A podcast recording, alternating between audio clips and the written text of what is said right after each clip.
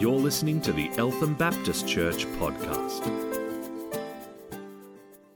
Oh, Jesus, thank you for the opportunity to be together tonight. Thank you for the warmth that comes for your presence, even if the heaters can't quite combat the cold. Thank you for one another. Thank you for fellowship, and thank you for your Holy Spirit. We want to take you at your word. We want to take you at your promise that where two or three are gathered, there you are in our midst. So here you are, Lord.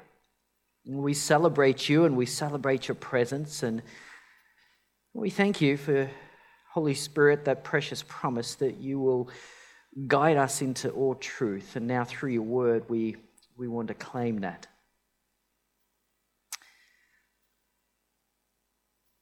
I don't know what kind of a week you've had, but I want to invite you in the stillness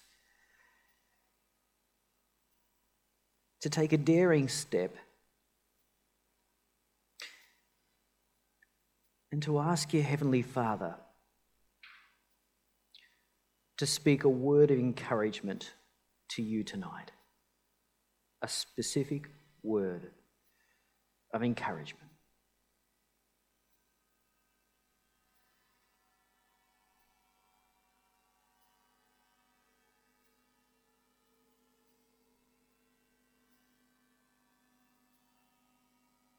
Now, I know that some, some of us find that easy, and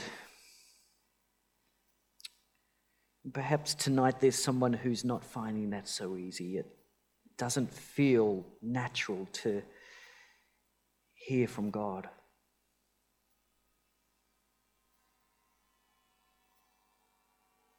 But He's a good, good Father.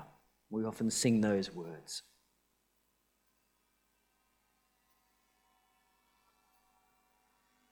Even in our weakness, the Holy Spirit is able to testify with your spirit so that you can cry out, Abba, Father,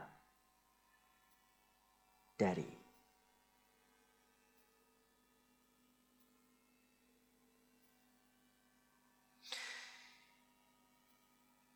And even earthly fathers, though they're fundamentally evil know how to give good things to their children, well, how much more your Heavenly Father, who is fundamentally good?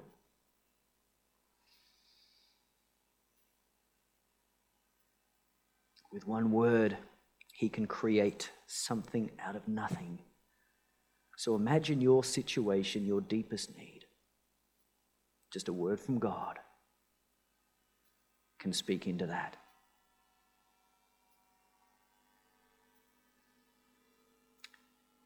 So, Daddy, we want to declare our trust in you tonight.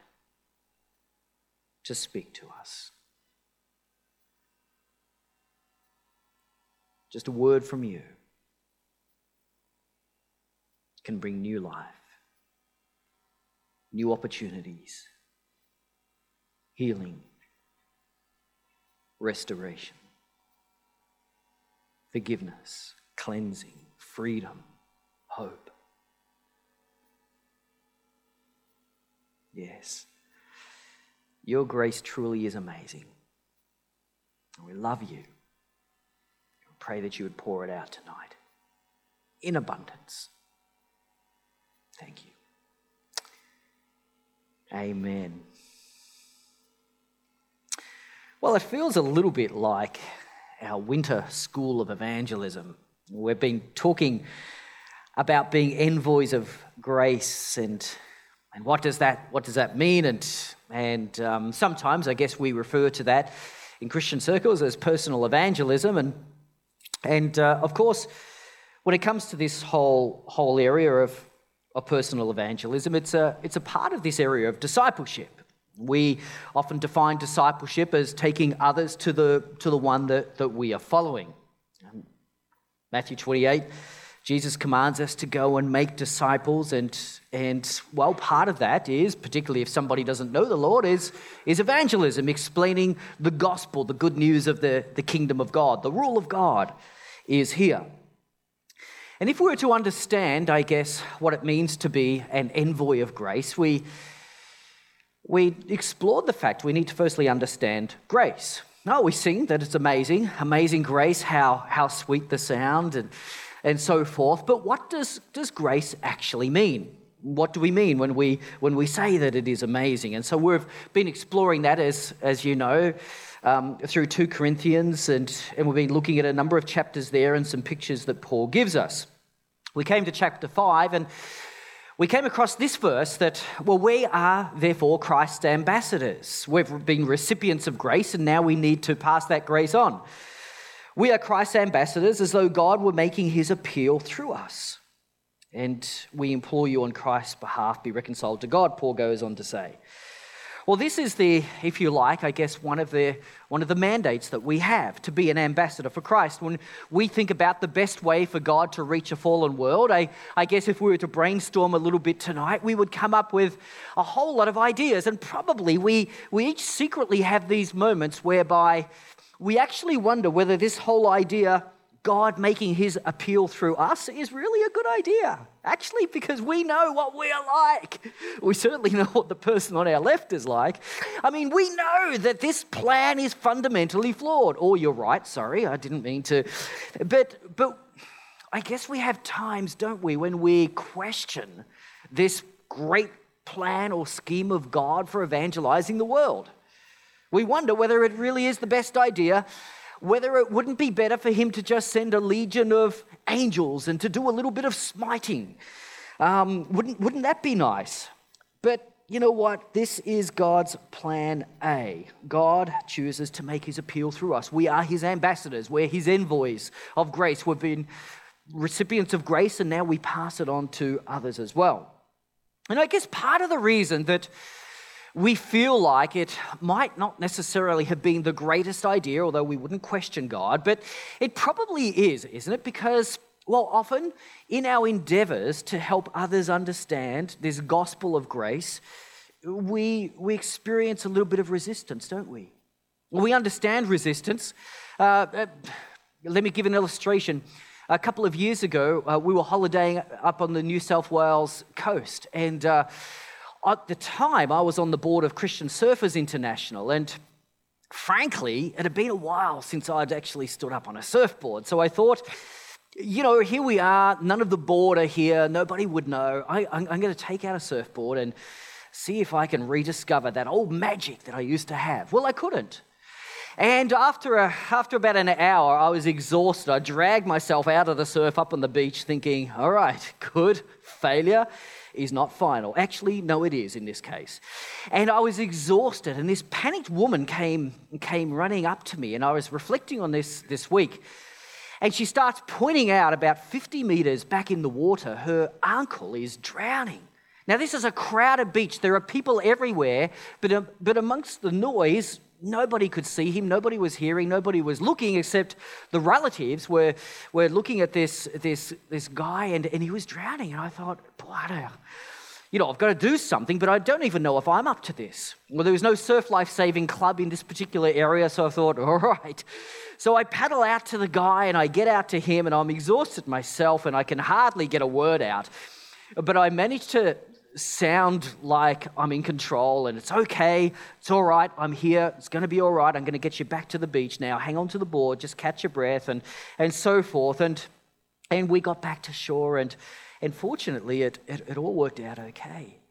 But I actually knew what that experience was like because actually my daughter Jade and I were, were down at the, the beach, oh, probably the summer, summer just after that.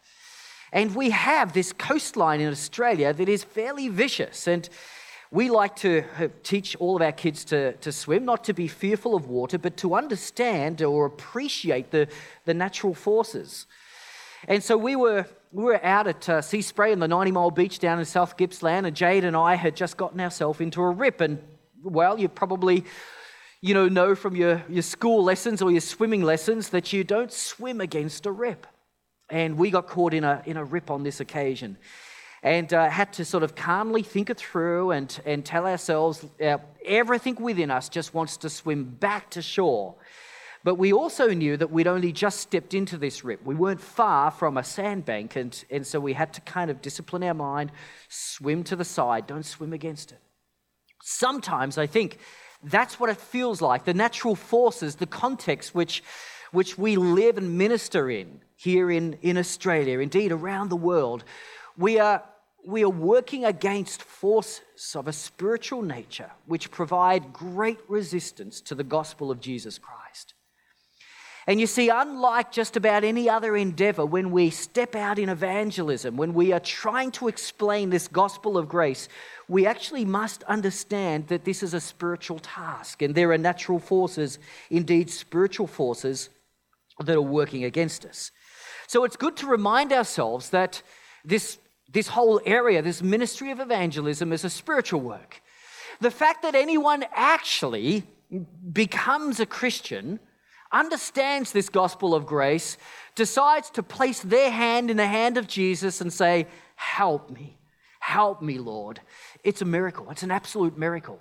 That somebody can cross over from death to life, from darkness to life, from bondage to freedom. It is an absolute miracle. It is a spiritual work. It is something that, that God Himself does. Romans 1:16, Paul says, I'm not ashamed of the gospel, for it's the power of God unto salvation. It is God who does this. Essentially, the, the spirit of a person needs to be awakened. It's like it, the inner spirit, the very soul or center or heart of a person is dead, asleep. It needs to be awakened. God needs to enliven it. That is a spiritual work. So we need to, if we are going to embark on this, this whole thing, we need to be spiritually alert ourselves. We need to be in step with the Lord. We need to, we need to be abiding in Jesus Christ, and, and, and we need to be spiritually alert. Um, we need to, as it has been said, live in the world, but not be of the world. And we always need to, in this task, be spirit directed. Well, there are three words which we wanted to explore, and we've been looking at this, this passage in John chapter 4 where Jesus meets the Samaritan woman. We wanted to, to, to understand a few things. Firstly, the importance of noticing people. And sometimes the people that God wants us to notice, and this is where we really do need to be, we need to be in step with the Spirit. The people that God wants us to notice aren't necessarily the famous people. As I was doing a little bit of research, I noticed there's lots of lots of YouTube you know, videos and so forth about people reaching out and evangelizing celebrities and famous people and all of that sort of thing. And I've got to ask the Christian population, I guess, and us as a church and myself, what is our obsession with celebrities? Why do we think that somehow God needs celebrities to proclaim his name rather than the lost and forgotten around the streets of Melbourne, the depressed and the, the homeless and those who are shut in. What is our obsession with celebrities? We have to notice the people that God wants us to notice, and sometimes they are the very people that nobody else notices. And then we need to be listening to God. We listen to people and we take time and we spend, we spend time hearing their story, but by the same token, as we listen to them, we are also listening to God. And we talked a little bit about that last week. And then the importance of sharing. Notice, listen, share. And wanted to talk tonight a little bit about what does it mean to share? What do you share? And, and so forth. And, and we'll do this a little bit in, in two parts. But, but really, let's read again this passage from, from John chapter 4 Every time I read it, I see something new, and I trust that you will as, as well. John chapter 4, we'll read from verse 7, and, and actually we'll read to the end of the chapter. When a Samaritan woman came to draw water, Jesus said to her, Will you give me a drink? His disciples, you see, had gone into town to buy food.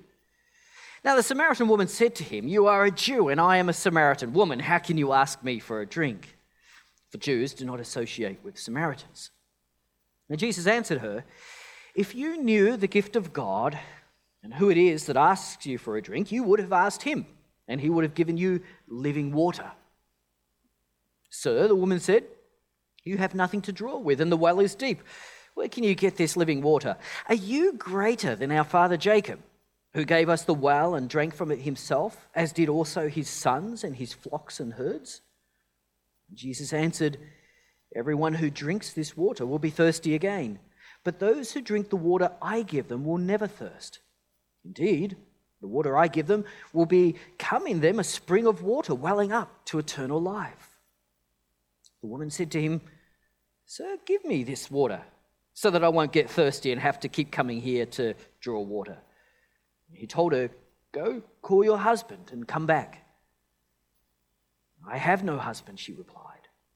Jesus said to her, You're right when you say that you have no husband. The fact is, you have had five husbands, and the man you now have is not your husband. What you have just said is quite true. Sir, the woman said, I can see that you are a prophet. Our ancestors worshipped on this mountain. You Jews claim that the place where we must worship is in Jerusalem. Woman, Jesus replied, Believe me, a time is coming when you will worship the Father neither on this mountain nor in Jerusalem. You Samaritans worship what you do not know. We worship what we do know, for salvation is from the Jews. Yet a time is coming and has now come when true worshippers will worship the Father in the Spirit and in truth. For they are the kind of worshippers the Father seeks. God is spirit, and his worshippers must worship him in the spirit and in truth. The woman said, I know that Messiah, called Christ, is coming. When he comes, he'll explain everything to us. And Jesus declared, I, the one speaking to you, I am he. Lord, would you again just bless your word to us tonight through your spirit? Help us to help us to learn from, from these verses. We notice firstly that, that there are two aspects to this, and, and we can learn from Jesus' example. When we're sharing, we, we need to think a little bit about sharing our story and being, being willing to do that a little bit, but then being willing also to share his story, the story of, of Jesus. Notice firstly what Jesus doesn't do here he doesn't offer an answer to a question that she isn't asking. And I do believe sometimes that's where we trip ourselves up a little bit in our efforts at personal evangelism. Sometimes we try to answer questions that people aren't yet asking. Why do we do that? Well, sometimes for a bit of a cathartic release, we just feel a bit better after we've kind of spat it out. Other times, I worry that we at times think that we are God's defense attorney. And we take exception that people, you know, don't seem to, to understand our Heavenly Father. We get a little bit defensive about that and we feel, well, all right, God, if you're not going to zap him, I will. But you know what? That's possibly not the way. We can learn from Jesus here how to handle all sorts of things. Firstly, for instance, what about a contentious question? And the Samaritan woman here is being, at first, intentionally contentious. In verses 11, she talks about the living water and but then she challenges Jesus almost a little bit. You know, the well is deep. Um, you don't have a bucket. How are you going to get this living water? And then, are you greater than our father Jacob? Now, even the, the use of the words our father Jacob alludes to this common ancestry, which actually Jews and Samaritans didn't really agree on. Samaritans, just, just to note, um, weren't necessarily considered to be that uh, uh, those Jews most pure in terms of their doctrine and their practice. In fact, they were almost a little bit seen as a little bit cultish. And so, so she is actually being rather contentious here. Um, but Jesus has the ability, and it's, it's beautiful here, he has the ability to look below the surface. Now, when somebody is becoming argumentative, perhaps about, you know, all things matters, you know, matters of the faith, it's good to actually look beneath the, the surface here. Sometimes, for instance, just beneath the surface of a contentious question or sort of somebody getting a little bit argumentative is, is actually hurt and pain. For some reason or another, perhaps their experience of Christianity, Christians, or the church has not been entirely positive. You may not know exactly what is going on in their life, but it is quite possible that there is, there is actually hurt there. Another reason that people can be a little bit contentious, and sometimes they don't even understand this themselves, they just know that every time this topic comes up, they get all worked up and tight inside. And it can actually be a little bit because of a religious spirit. That is to say, that they have at some point in their life opened them up to some manner of deception or falsehood, which has allowed the evil one to actually get a little bit of a foot into their, into their lives. And create something of a religious spirit, meaning that whenever they get onto a topic that pertains to truth, God, God who is truth, and so forth, something stirs within them and they don't even know what the root cause of, of that is. So it's handy sometimes to, to know what you might be dealing with. What do you do about that? What do you do about a religious spirit? Well, I'll tell you one thing you don't argue with it. You don't talk to Satan or argue with Satan. God Himself is going to deal with that. But what you can do in prayer and led by the Spirit is, is try to deal with those issues that God reveals to you, get beneath the surface and, and so forth. And Jesus does this, does this in a beautiful way. I guess, practically speaking, when we, when we think of we think of sects and cults here in Australia and particularly in the US, we might think of Jehovah's Witnesses and Mormons. Or just so you know that, that it's not just you who get them knocking on my door. Last Sunday, after I was uh, speaking to you about personal evangelism, we got home and, and so forth, and there was a knock on the door, and, and uh, I happened to be the, the one who answered the door. Actually, I think at the time I was heading out to get a little bit of firewood, so I was right at the door as they knocked, and the sort of door opened, and, and there they were, and it was, oh no, you know, sprung. Anyway, no, actually, actually, I was, I was very happy to, to see them. And I, I stepped out, uh, stepped out, and, and I pretty, pretty quickly picked who they were. And it wasn't just the three of us, because at that moment, Jonah the magpie, which we feed daily um, cheese, swooped in and started to sit on the railing and decided that he'd be witness to the goings on and also check out if anyone happened to bring him his cheese. So the four of us were out there on the, on the front porch and, and having a lovely conversation. Well, it was sort of an older person and a young lad who was his protege, and he handed me a brochure and said, We'd like to give you this free brochure. And I quickly, it didn't have Jehovah's Witnesses written over it, but they did all over them. And I quickly realized, Oh, JW, you're Jehovah's Witnesses. No, thank you, I don't need this. But uh, we actually have quite different beliefs. I'm the pastor at Eltham Baptist Church. And, and there was a lovely look of surprise to this, to this little, little truth. And and I, I just put them at ease. I said, you know, we probably have quite different belief systems. Now, I have a little bit of a, uh, it's not necessarily a method, but something which has helped me in relating to, to Jehovah's Witnesses, and, and that is I, I, I won't debate with them. Again, because there is, I believe, a little bit of a religious spirit here. So I just told them up front. I said, well, I know we could get into a, into a robust debate, couldn't we, about what you believe and I believe, but I'll cut to the chase here. And I said, You see, I don't believe we could have any intelligent debate like compare apples with apples unless we are both working from the same Bible, which we're not, are we? You work from the New World Translation. And, and that's actually a very different scripture. Now, who can have confidence that their Bible is the correct translation?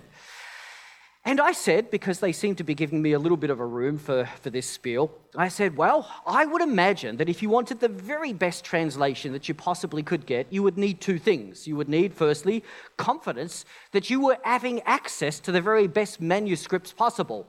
And then, secondly, you, want, you would want to know that the very best translators available translators who understood Hebrew and Aramaic and Greek, that they were the people who were actually translating from those manuscripts so that you could actually have confidence in your Bible. And I said, with my Bible, the Bible that I read from, right at the front page, it tells me the different man- manuscripts that they have used in compiling this Bible. Further, they actually tell us who it is that has translated these uh, you know, the, the Bible, the New International Version, for instance, that I use. There is a group of scholars, and you can look them up on the internet and, and you can check them out and their qualifications. So by the time that I open up my English version, I have a lot of confidence that this is God's Word. I said, however, alas, with the Bible that you use, that's not so, is it? Your organization has never shown what manuscripts they used for the translation, and they won't reveal the names of the scholars who have translated it. Therefore, how would you ever have any confidence that they are qualified to translate your Bible? You see, we just use different Bibles. I'm very confident of mine, just not confident of yours. And I guess, do you remember I was talking, I wasn't just being naughty here, but I was Do you remember I was talking? Firstly, we have to notice people and then listen, and then we share. In that listening, I was listening to God as I was, I was chatting, and I felt that the focus of my attention here needed to be to the younger lad. Probably, perhaps God was allowing me to just sow a little bit of a seed in his mind that, oh, things might not be what they seem. I also invited them to join us at Eltham Baptist. And, and then I said, So let's not enter a debate, but I will, off, I will give you this offer. If you would like, please come back sometime. We can work out a, a good time. Now's not so great. But come back sometime and I'll, I'll give you 10 minutes of my time and I'll just listen to you and I won't interrupt. And in return, I would like 10 minutes of your time where you will listen to me and I won't interrupt. If you would like to do that, please come back and let's, let's make a time. I was hoping to see them today, but I didn't, which is a bit of a pity. In fact, every time I've used that, I've never actually been taken up on my offer of, of 10, 10 minutes, which is a little bit, a little bit um, annoying. But you know, I guess with cults and so forth, we, we need to understand that, as, uh, as somebody has said, cults are the unpaid bills of the church. What they mean here is that when we have neglected to teach from the Word of God, we have, we have left some bills unpaid, as it were, and it has given themselves, you know, to um, erroneous teaching. Ravi Zacharias puts it this way Poor teaching and discipleship in many churches have made possible erroneous thought. In other words, error creeps in when we are not faithful to the Word of God. Now, when it comes to sharing your faith with Jehovah's Witnesses and Mormons, many of you I know feel, well, either one of two things. A little bit fearful because you've heard that they have these tricky arguments and questions and things, and you're not quite sure how to answer them. Or perhaps just frustrated because you actually have engaged them in conversation and it's never actually gone anywhere. Well, I want you to, want you to leave tonight knowing this. It's, it's actually quite simple. In fact, probably a whole lot more simple than you, than you thought. You don't need to know their arguments, you just need to know your story. You don't need to know all of their arguments, the ins and outs, and so forth. Um, so here's, here's just a little bit, uh, this, this may, may help you actually just grow in confidence. Um, so, in, in terms of the founders, uh, both C.T. Russell and Joseph Smith were, firstly, a, a little bit of um, dubious character. Um, now, I'm not just saying that as uh, you know somebody who you know is uh, being a little bit un- unfair to, to them. Um, Joseph, uh, uh sorry, C.T. Russell was born in 1852. Joseph Smith was born a little bit earlier, 1805. C.T. Russell was discredited for selling miracle wheat and making actually quite a bit of money off it. He was claiming that this miracle wheat actually would grow five times faster than any other wheat and so forth. It cost him a little bit more and so forth. And, and anyway, um, uh, uh, the, I, I, think it was the, uh, um, oh, a, a, a, newspaper in the, in the US um, basically wrote a report on him. He took them to court for libel and he actually lost, lost the suit. But, but in that court in Ohio, he was actually admitted on oath that, that he was actually not very familiar with the Greek language. So that was that's kind of interesting. So that's all on public record. Joseph Smith was convicted of using peepstones. Uh, back in the 18, 1800s, that was a little bit like water divining. It was a bit occultic. You'd have these, these, these stones in a hat, and, and basically it would tell you where to hunt for treasure. And he and his father were obsessed with treasure hunting. And apparently, one day, of course, they, you know, he found these, these golden tablets and golden glasses to read them and so forth. But, but anyway, both of them, and it is on public record, were of dubious, dubious character. Um, the other thing to, to note is that neither were schooled in biblical languages. As I, as I mentioned, on, on oath in a court, he admitted that he, Joseph, uh, C.T. Russell rather, was not familiar with Greek. Joseph Smith didn't need to know Greek or any other biblical languages because apparently the gold tablets that he found were actually um, hieroglyphics of, of a language he called Reformed Egyptian, which is not a language that, that is actually known to anyone. And so behind a curtain, he would translate this to somebody else who, who kind of took, you know, took all of the notes and so forth. And that's how they came up with you know, their, their special books. And then the third thing to note here is that both cults have added to Scripture uh, the Jehovah's Witnesses added to Scripture with the New World Translation. And there are um, no known translators, because they've not revealed the names, that actually have any biblical qualifications. Um, the Mormons, on the other hand, do accept the King James Version insofar as it's correctly translated, but now they have added other, other documents which contradict the King James Version the Book of Mormon, Doctrine and Covenants, and the Pearl of Great Price. And so those books um, uh, they, they value um, as much, if not, if not more than Scripture. Well, they do value that more than Scripture. So they have, they have essentially added to Scripture. There's a very, very brief rundown on what it is that, that you're facing. So, how do you approach this? Well, firstly, I would say don't be drawn into debate. Don't, for the reasons that I mentioned before. Um, I, I still am yet to hear of a story of a converted Jehovah's Witness or Mormon who lost a debate and was won to salvation. It just doesn't seem to happen. And, and so don't be drawn into debate. Be confident of your, your Bible. Remember what makes a good, a good translation the best manuscripts and the, um, and, and, and the best translators. Um, just to, here is, here is a little little known fact. In the front of your Bible, particularly, you know, if you have NIV, but it, right in the front of your Bible, there should be, in the first few pages, a, a little bit of a, a word to the reader. And it will tell you about two things. It will tell you about the manuscripts that were used to translate your Bible, and it will tell you a little bit about the, the authors as well. So, here in, in my Bible, here, um, for instance, it reads, For the for the Old Testament, the standard Hebrew text, the Masoretic text, as published in the latest editions of Biblia Hebraica, has been used throughout. It, talks, it goes on to talk about the Dead Sea Scrolls, the Samaritan Pentateuch. Um, it talks about uh, the Greek Septuagint, the Latin Vulgate, the Syriac Peshitta, the Aramaic Targums. It talks about all of the different manuscripts that go to make up this Bible. There it all are. It's all, all revealed there. You can have amazing confidence in, in, in this, this, this Bible that you pick up and take for granted in its, you know, here it is in its English form. In actual fact, did you realize that the, the number of manuscripts, this is like no other book. Now, I get a bit excited at this point, but this is like no other book that you could read. There is nothing else like it.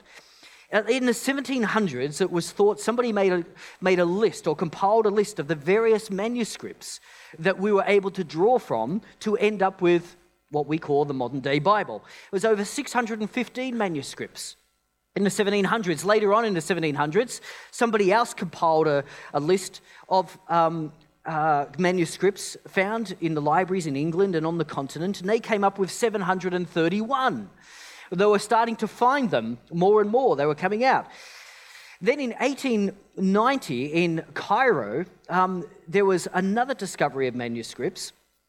And in Cairo, in particular, they, they discovered 260,000 Hebrew manuscripts, 10,000 of which are biblical manuscripts. The Dead Sea Scrolls discovery in 1947 added another 200 biblical manuscripts to that. And, uh, and, and then, of course, um, more, more recently, um, in, 19, in the 1960s, um, um, another 14 scroll manuscripts were added. They were discovered in Masada. And so we have an incredible amount, many of these over a thousand years old, we have an incredible amount of manuscripts that make up the data that we are drawing from. Isn't that incredible? There is more evidence for the existence of many of the characters in, in the Bible than exists for you. What do you have going for you? A driver's license, a passport, you've got all your points of identification, and yet you've got nothing. Got nothing on most of the characters that are recorded in Scripture. Um, it's an incredible book. It's an absolutely incredible book. And, and then, on top of that, you've also got, also in here, is the record of the number of um, you can go to, for instance, the International Bible Society. So, the Committee for Bible Translation, and that's usually rather than listing the names because they're sometimes changing as people are called, called to glory and so forth. But the Committee for Bible Translation are listed here. You can go to uh, the International Bible, Study, uh, Bible Society, biblica.com, and, and you can look at accuracy and clarity and and here they actually list the various, some of the various scholars, about 15 in all. I've just given you a picture of three. You can see that they're real people. You can see their names. You can look at their biblical qualifications. You can see what, what, what color shirts they like to wear. Oh, what, what have we got there? A burnt orange, blue, and black. You can, you can actually find out here are real people with real qualifications who actually understand the biblical languages that, that they are actually translating from. They have real degrees from real universities. You can have confidence in the translation that you have in, in your hand. And so, so it's helpful to actually understand that as you are talking to Jehovah's Witnesses and Mormons, that the translation that you have, the Bible that you have in your hand, is like no other book in existence. No wonder it's a bestseller. It is an absolutely amazing book. There's nothing like it, and there never has been in the history of mankind. Isn't it incredible that God has given us so much tangible evidence for this book? No wonder as Christians, we love it. No wonder, as Christians, we need to defend it. It's a fantastic book, amazing book. And so we need to, we need to um, offer that advice that for any, any translation that you're going to get, you want to have the best manuscripts, you want to have the best translators. And then, if you like, and if you're feeling, feeling bold, you can actually um, give them the, make the offer to them as well that for 10 minutes of their time, you'll give them 10 minutes of yours as well. And what would you what would you share in, in that 10 minutes? Well, we'll get to that in just a moment, but you would share a little bit of, of your story of testimony. Now, not every time is a question of a contentious nature. Some people are genuinely seeking truth, and, and it seems that Jesus discerns in her second, second question, verses 21 to 24, uh, that, that she is asking a genuine question about the proper place to worship. This, is, this was an ongoing concern there. Uh, and uh verse 19 the woman said, I can see that you're a prophet. Hey, our ancestors worshipped on this mountain. You Jews claim that the place where we must worship is in Jerusalem. Again, it was a little bit of a contentious matter, but Jesus seems to treat it as, as a genuine question as well. And so he goes on and he treats it so, and he corrects her very gently. He says, Believe me, a time is coming when you'll worship the Father neither on this mountain nor in Jerusalem, actually. Again, digging beneath the surface. And then he corrects her. He says, You Samaritans worship what you do not know. We worship what we do know. He was unapologetic for that. For salvation is from the Jews. And then he goes on, Yet a time is, is coming and has now come when true worshippers will worship the Father in the Spirit and in truth. They will worship in a whole different fashion. The actual place, the physical place that you worship, will no longer matter because of the Spirit of the coming of the Spirit of God. There is a place for understanding when a question is genuine and to, and to treat it as such. And there is a place in that regard for what we call apologetics. Well, apologetics um, is a misunderstood word. It sounds a little bit like we're giving an apology. Oh, excuse me for my Christianity. No, not at all. The place for apologetics is to give a reason for our faith. It's not, by the way, to make faith reasonable. That's impossible you try to, to make reasonable the Christian faith. Um, it, it, it doesn't make sense, humanly, humanly speaking. Now, when it comes to apologetics, be encouraged. You don't need to know everything. You don't need to know everything at all. Otherwise, well, where would the need for faith be? Rather, when you hear a genuine question, a really good question, you can always make people an offer. That is, that is a great question. Acknowledge a good question. That is a great question. Would you like me to see if I can find an answer to that? Now, that's a great little approach to go with because, of course, it, it helps two things. It helps test whether the question is genuine. If somebody says, nah, I was just messing with you, well, okay, they've messed. Aha! Well, it also tests perhaps whether that's the real question.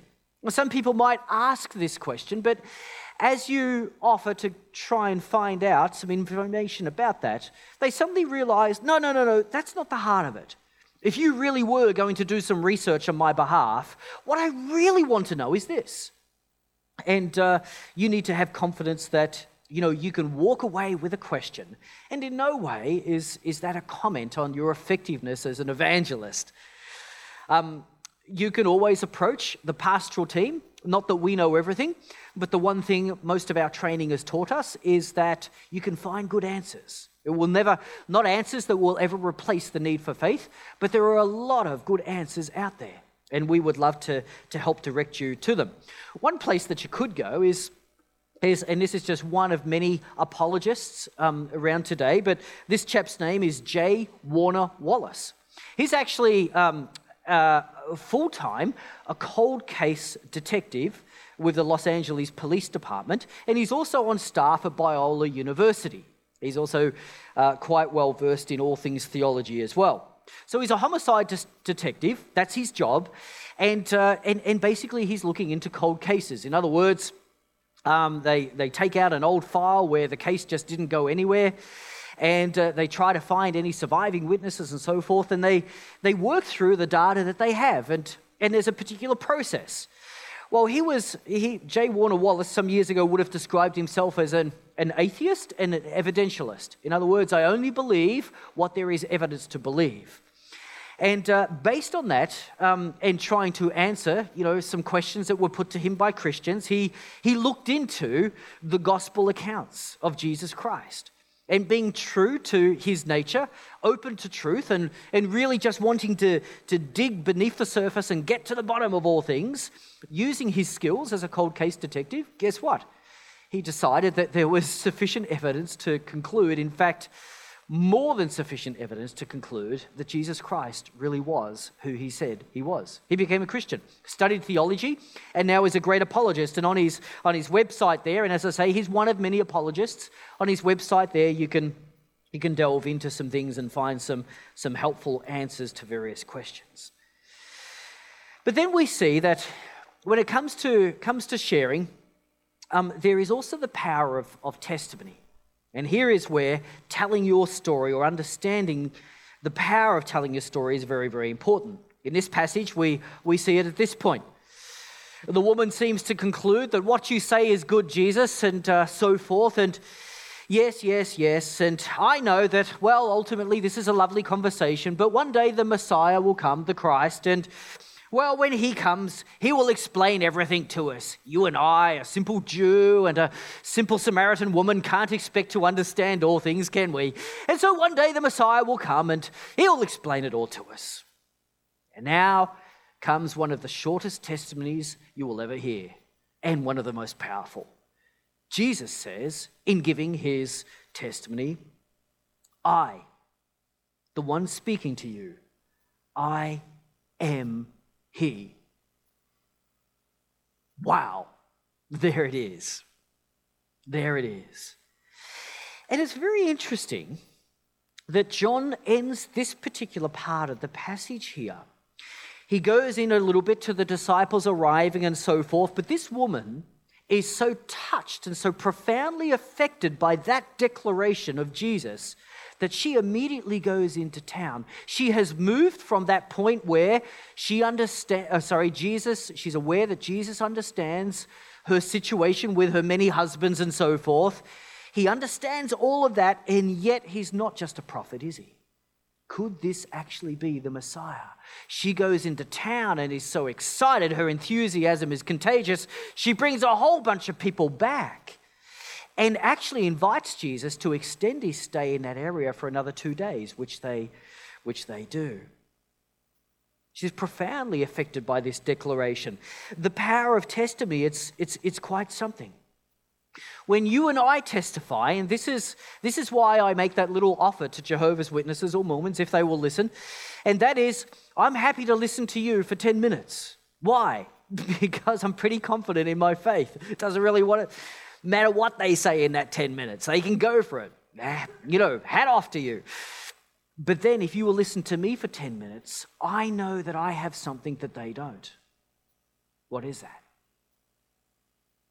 It's the Spirit of God within me. And I'm very, very happy to testify to the difference that Jesus has made in my life. Now, a little bit more on that next week, but just to say, in that 10 minutes, if I could go without any interruption, I would love to give a testimony about the power of God in me. That's the main difference. What is the difference between me standing there and them standing there? The Spirit of the living God actually resides within me and has made an incredible difference to this, to this guy's life. It's a difference that is with me every single day. I wake up with it, I go to sleep with it. I'm a changed man because of that. And I know that difference. I know the power of God in my life. I know I'm not just a good bloke. I know I'm not just a decent human being. I know that I'm not just a, a nice gentleman. I know all of those things. I know what I would be without Jesus. Jesus makes the difference. He lives within me, and it's changed everything. And that testimony I love to give. You know something about your testimony, your story? It's subjective and it's irrefutable. No one can, no one can refute it. When you talk about your experience of Jesus Christ living within, the impact that he's made on your life, when you talk about that, do you know what? There is, there is no one on planet Earth who can actually refute that. If that is real for you, what can they say? What can they say? Jesus' testimony was quite simple I am He. Now, we don't get to say that, by the way, but our testimony is equally simple He is Him. And He lives in here. Yeah, amen. He is He. He is. He really is. He's who He says He is. And I know it. It's my personal experience. And it's a powerful thing.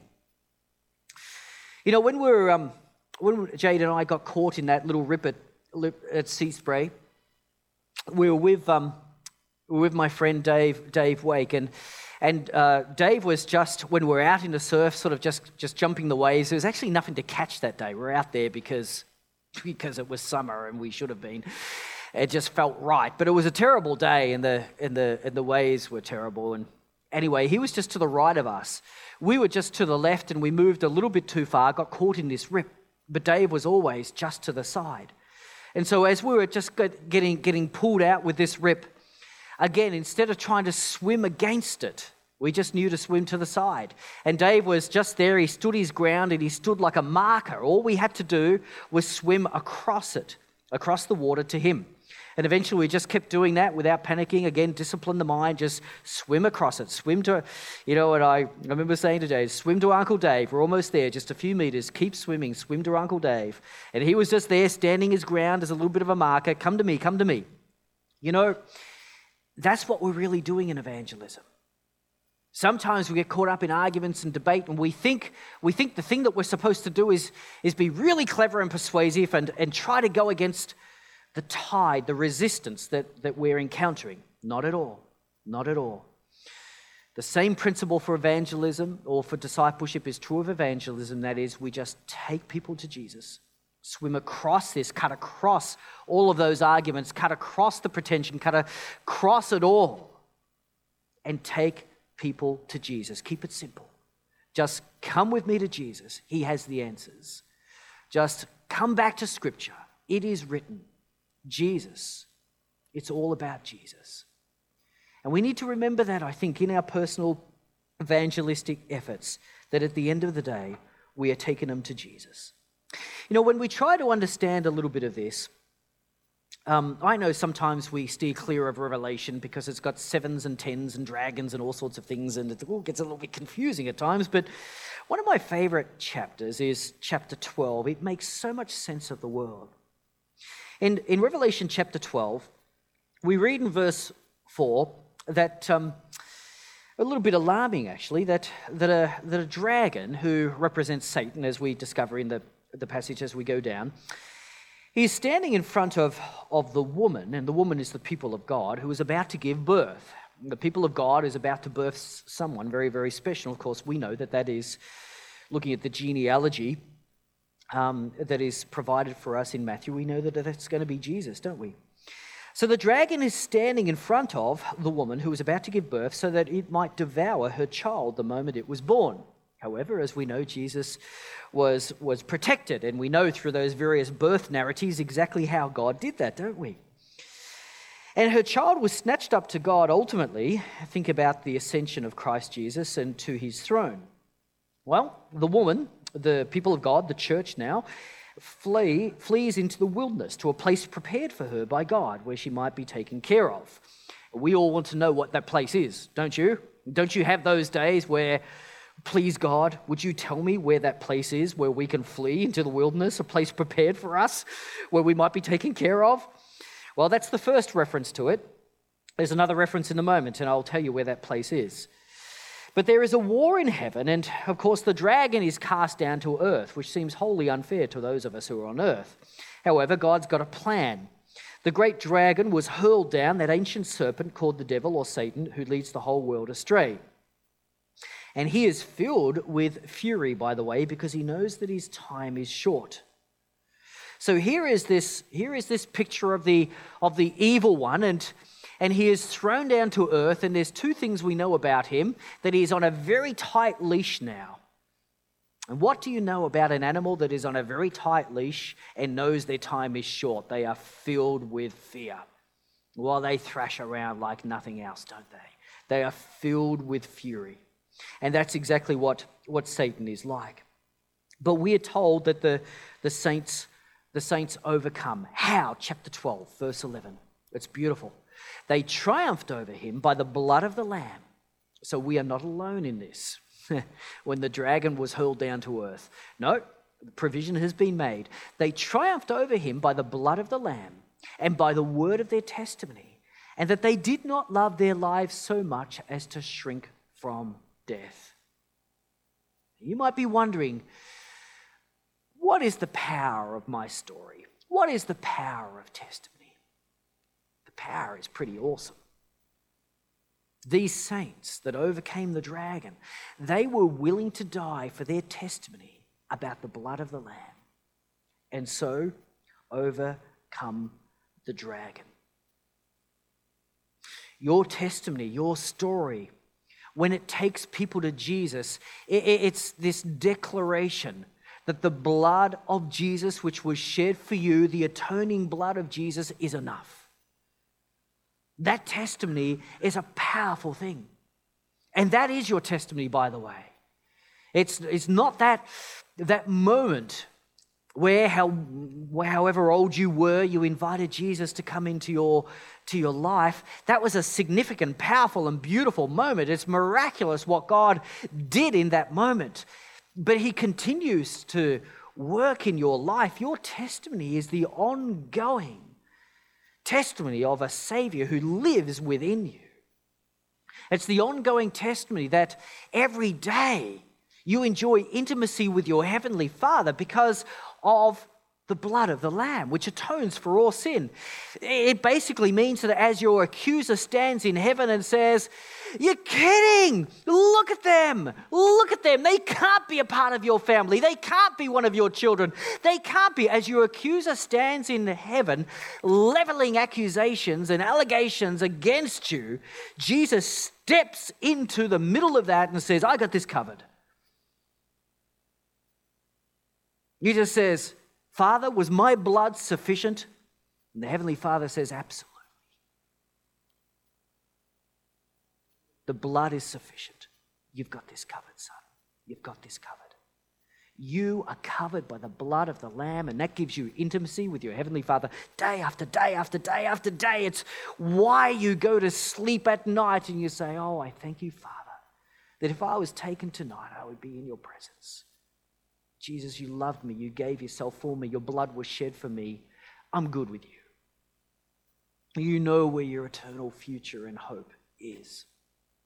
It's the power of the blood.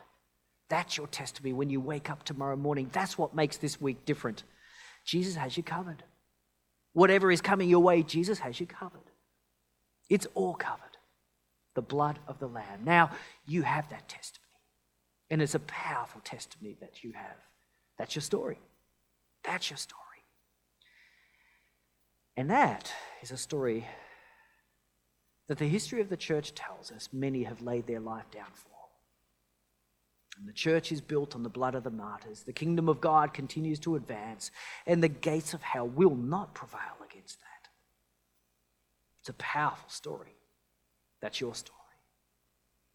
Maybe this week, God will give you some homework and an opportunity to share